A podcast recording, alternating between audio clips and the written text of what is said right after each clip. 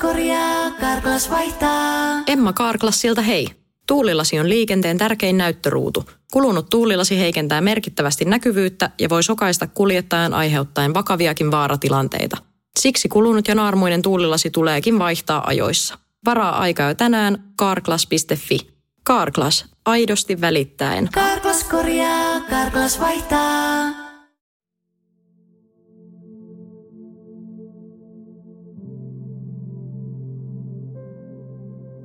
Me kaikki tiedetään, että puhdas ruoka on yksi terveyden kulmakivistä. Mutta miksi silti niin moni meistä voi huonosti? Miksi me kärsitään masennuksesta enemmän kuin koskaan aikaisemmin? Stressataan diettiviidakoissa, syödään lääkkeitä enemmän kuin ikinä. Eikä meidän voimat ja energia tunnu riittävän kaikkien niiden velvollisuuksien, mitä meillä on, niin niiden jälkeen enää yhtään mihinkään. Voimat on poissa.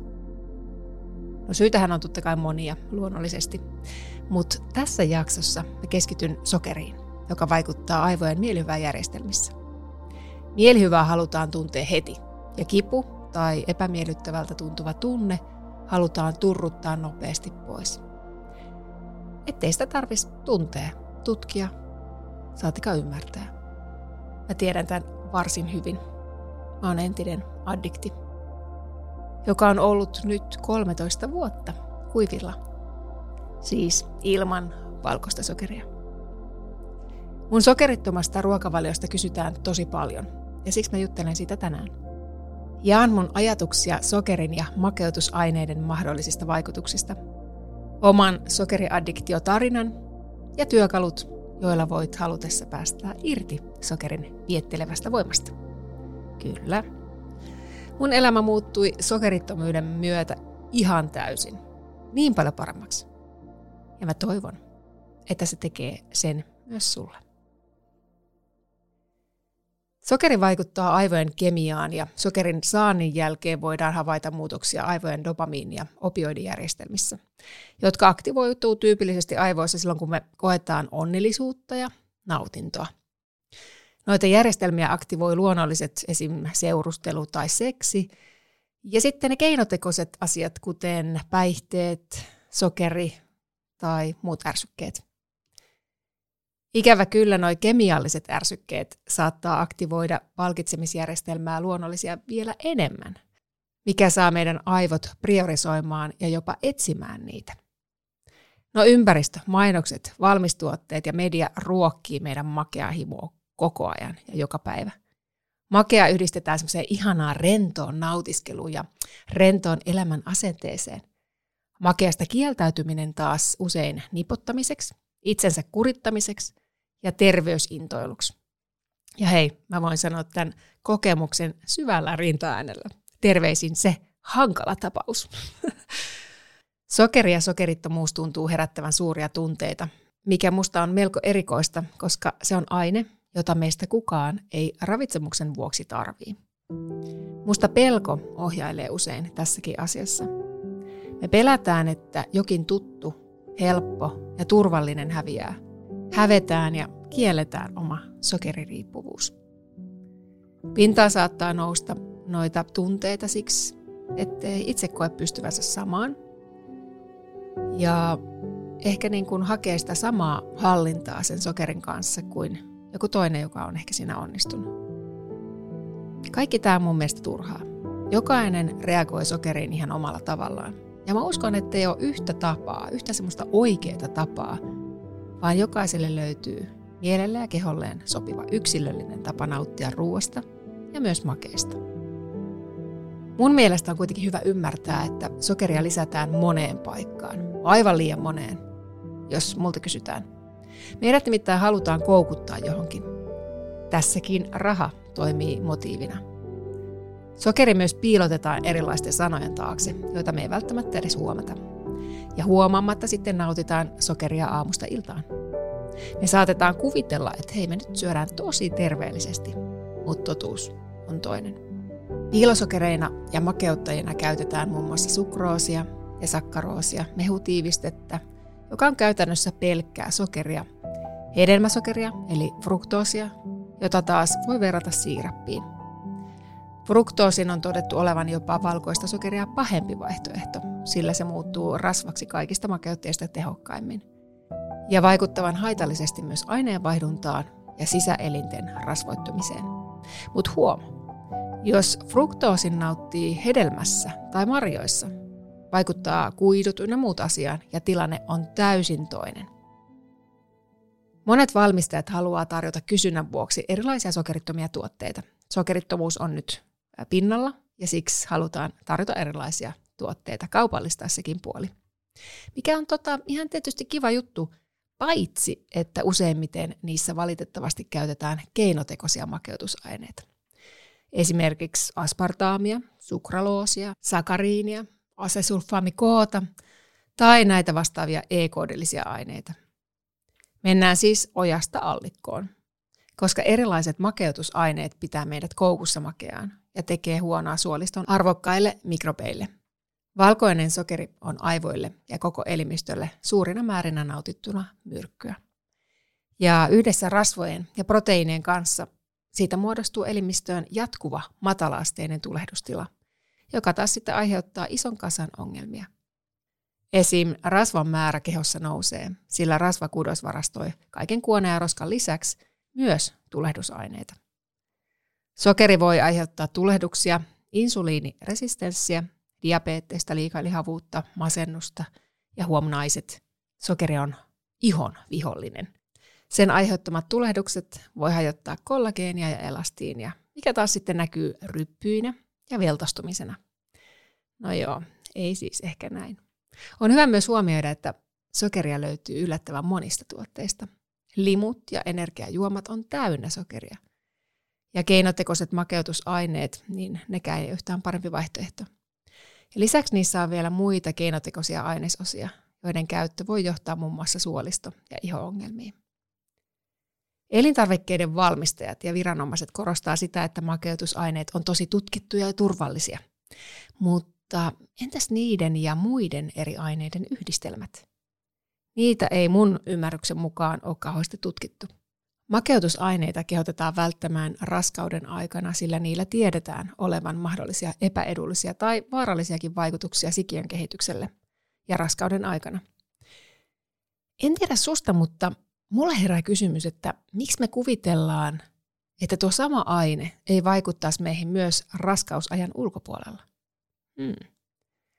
Makeutusaineen mahdollisiin haittavaikutuksiin mä en sen enempää tässä nyt tällä kertaa mene, mutta niiden vaikutuksista kannattaa kuitenkin olla tietoinen. Mutta ei stressata tai pelätä, mutta olla vaan tietoinen. Mä oon itse käyttänyt makeutusaineita elämäni aikana paljon. Ihan liikaa. Aikoina, jolloin kaikki laittuotteet jylläs markkinoilla ja mä toimin oman parhaan tietoni ja ymmärrykseni mukaan. Tuohon aikaan kaikki rasvaton, kevyt ja kaloriton oli mainosten mukaan avain terveyteen ja hoikkaan olemukseen. No light limut kuulu silloin varmaan mun jokaiseen päivään. Ja kaikki sokerittomat karkit ja muut vastaavat oli arkipäivää. Mä syynäsin kaloreita, en sitä, mitä raaka-aineita toi tuote sisälsi. Seurauksena ongelmat suoliston kanssa. Vatsa sekasin ilmaa täynnä ja myös mun mieli temppuili laidasta laitaan. Makeutusaineet myös piti mut kiinni makean himossa. Tämä johtuu siitä, että kun me syödään makeutusaineilla makeutettuja herkkuja, suu maistaa makeen, mutta verensokeri ei nouse. Ja tästä syystä makean koukku on valmis. Makeutusaineet siis heikentää elimistön kykyä kontrolloida verensokeria. Keinotekoiset makeutusaineet mahdollisesti jopa lisää veren glukoositasojen liiallista nousua aterian jälkeen. Kohtuus ja tietoiset valinnat toimii tässäkin. Mun mielestä erittäin hyvin. Ja jos sä oot herkistynyt tai herkkä makeutusaineille, niin ehkä silloin kannattaa jättää kokonaan pois. Mä oon myös sitä mieltä, että sokeri ja makeutusaineet saattaa häiritä yhteyttä itseen. Tehdä oman kehon kuuntelun suorastaan mahdottomaksi. Tarvitaan kehon ja mielen puhdistuminen ja irtautuminen makeasta, jotta tasapaino pääsee asettumaan aloilleen. Ja verensokeri toimimaan normaalisti ja myös mieli sekä suolisto voimaan hyvin. Muista, että ravinto ylläpitää ja hoitaa suoliston ja ruoansulatuksen kautta meitä kokonaisvaltaisesti. Mä koen ruokavalion vahvan yhteyden mieleen, joka on tyynempi ja positiivisempi ilman erilaisia EKD, sokeria tai lisäaineiden kyllästämää kehoa. Kehosta tulee viisaampi ja intuitiivisesta syömisestä helpompaa.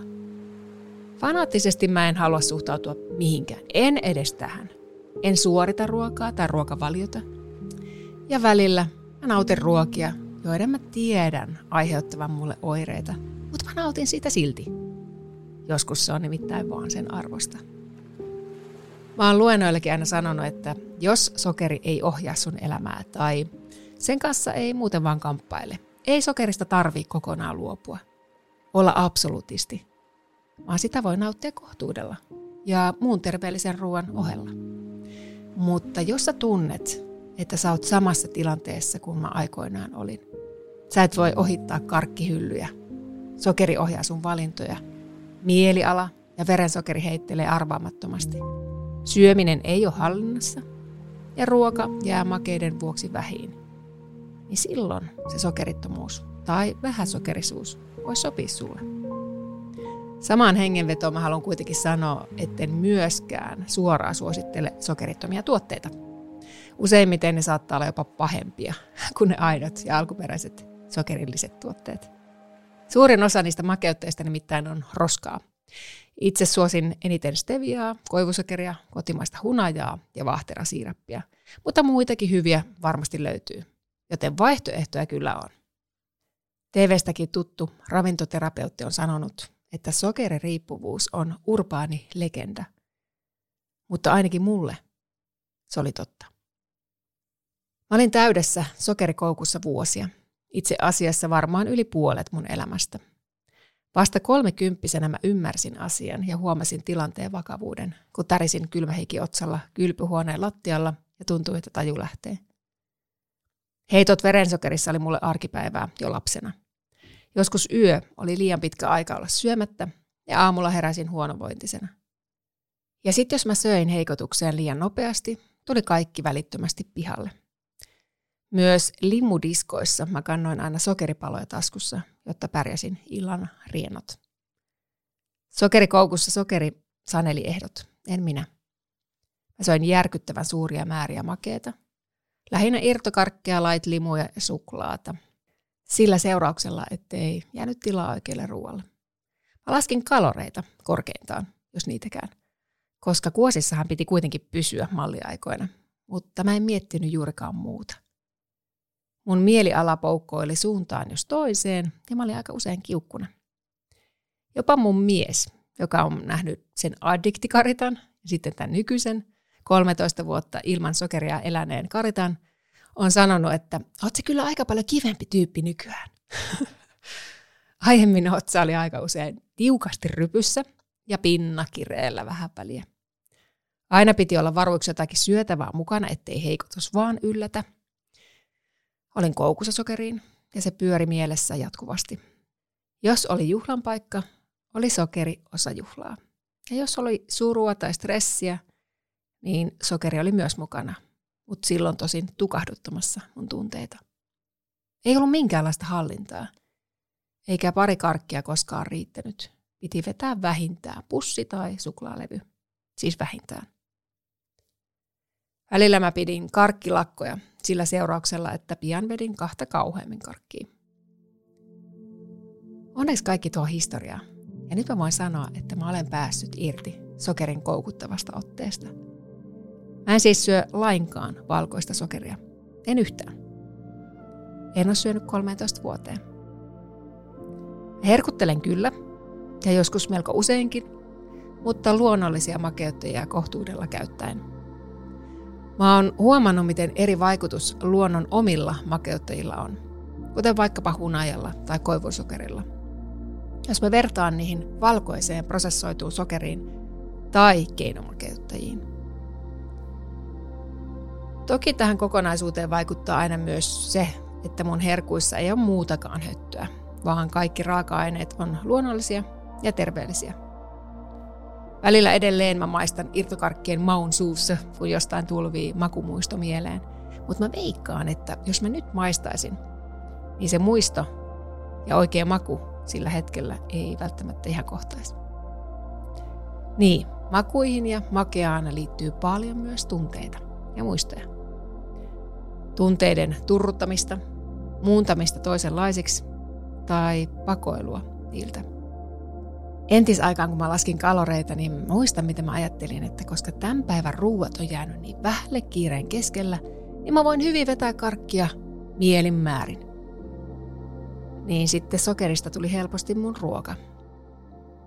Onneksi mä havahduin tähän ajoissa ja ymmärsin, että muutos on mun kohdalla välttämätön. Moni luulee, että mä lopetin sokerisyönnin painon takia tai etten syö sitä siksi, että pelkään painon nousua. Itse asiassa varmaan painan saman verran tai ehkä hiukan enemmän kuin silloin, kun söin karkkia. Se ei siis ole se syy. Syynä oli paha olo.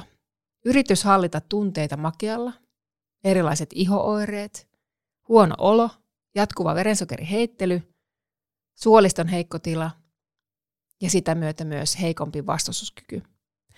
Ja inhosin sitä omaa mielentilaa, joka räiskyi holtittomasti sinne sun tänne. Ei ollut hallinnassa.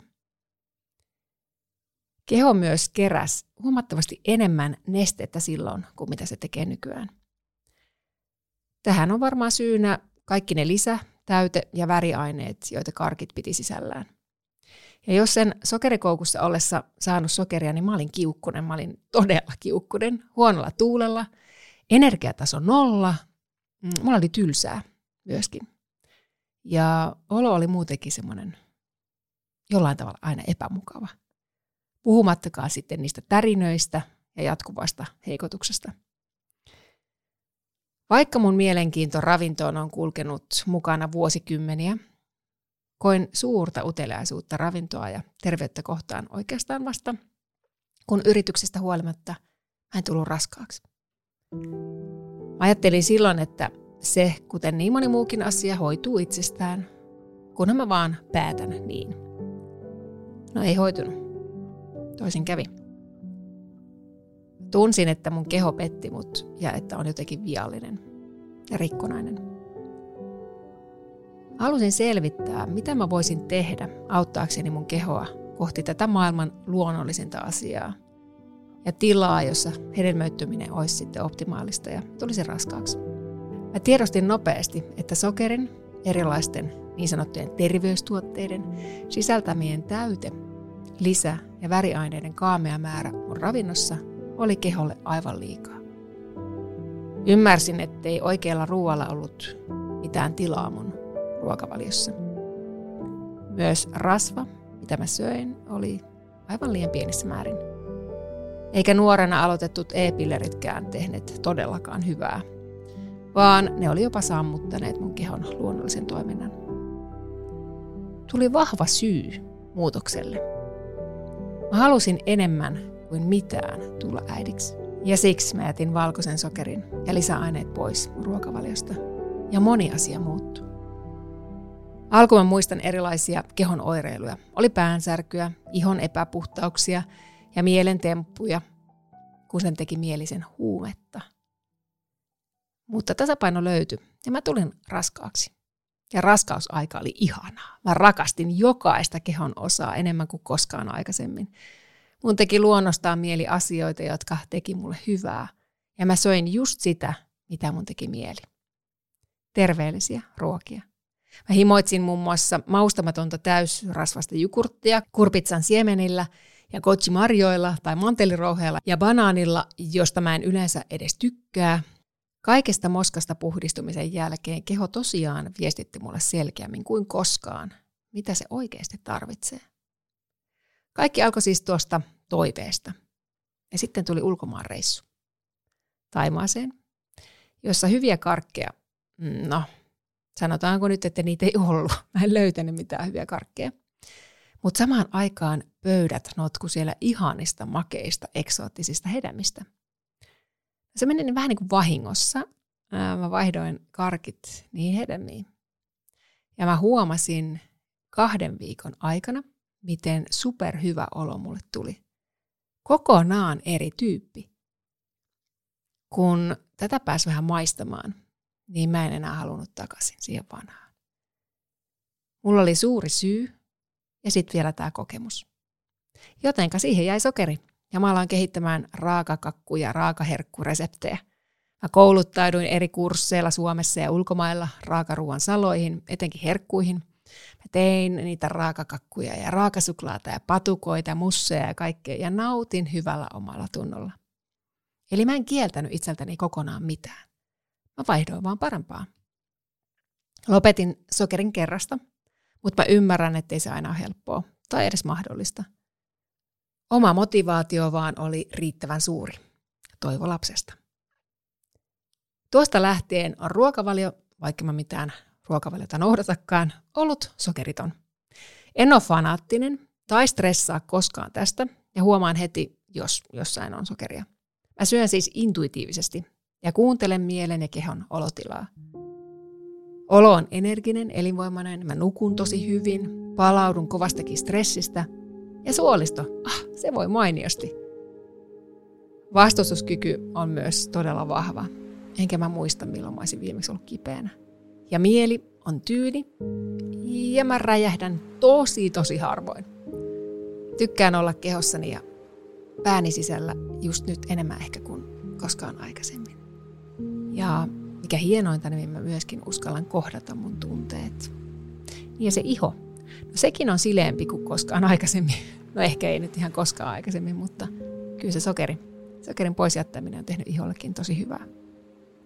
Toki edelleen mä otan joskus oikoreitin, ja kun mä tuun vaikka pitkän päivän jälkeen kotiin, on pitkä viikko takana, ja mä tiedän, että sauna tai meditaatio tekisi ihanan rennon olotilan, niin niiden sijaan mä otankin viinilasillisen ja reilusti herkkuja, joskus aivan liikaa ihan överiksi. Mut hei, se on elämää. Jos sä kamppailet sokerin kanssa just nyt, tai haluaisit vähentää tai jopa lopettaa sokerin syönnin, niin nyt mä jaan sulle kaksi eri reittiä siihen. Muitakin keinoja toki on, paljonkin, mutta tässä on nyt kaksi, niin sä voit katsoa, jos jompikumpi resonoi sulle. Ihan ensiksi niin ota kynää ja paperia ja hetki itsellesi. Tai sitten vaan mietit näitä asioita mielessäsi. Muista, että aina voi painaa paussia ja ottaa pienen mietintä tauon. Jotenka jos haluat kynää paperia, niin hae ne nyt. Ja sit hei, hengitä ensin mun kanssa hetki. Mulla on tuntuma, että me kaikki ollaan tänäänkin hengitetty aivan liian pinnallisesti. Jotenka ota hengitys sisään. Ihan sinne palleaan saakka, vatsan pohjankin saakka, täytä sun koko rintakehä, vatsan alue ilmalla. Ja hengitä hitaasti viipyillen ulos. Anna hermostolle merkki, että on ihan ok hetki rauhoittua. Voi relata. Hengitä sisään.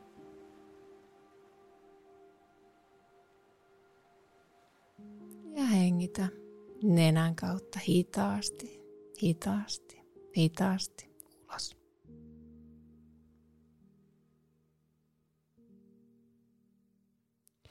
Ja sitten me lähdetään harjoitukseen. Tiedosta ihan ensimmäisenä tunteet, ajankohdat ja tilanteet, jolloin sun tekee mieli ja jolloin sä syöt sokeria. Tunnista, miksi sä kaipaat sitä silloin ja mitä sä odotat, että sä saat sokerista. Minkä tunteen sokerin syöminen tuo tai minkä se turruttaa. Sä voit kirjoittaa näitä ylös ja katsoa, mitä nousee. Usein kun me kirjoitetaan, me löydetään uusia asioita, sellaisia, mitä me ei olla edes tiedostettu. Tässä on tosi tärkeää olla itselleen rehellinen ja muistaa, että kenenkään ei tarvitse lukea sun kirjoituksia. Ei kenenkään. Sä voit siis kirjoittaa täysin turvallisesti ja vapaasti. Sitten tulee toinen kohta.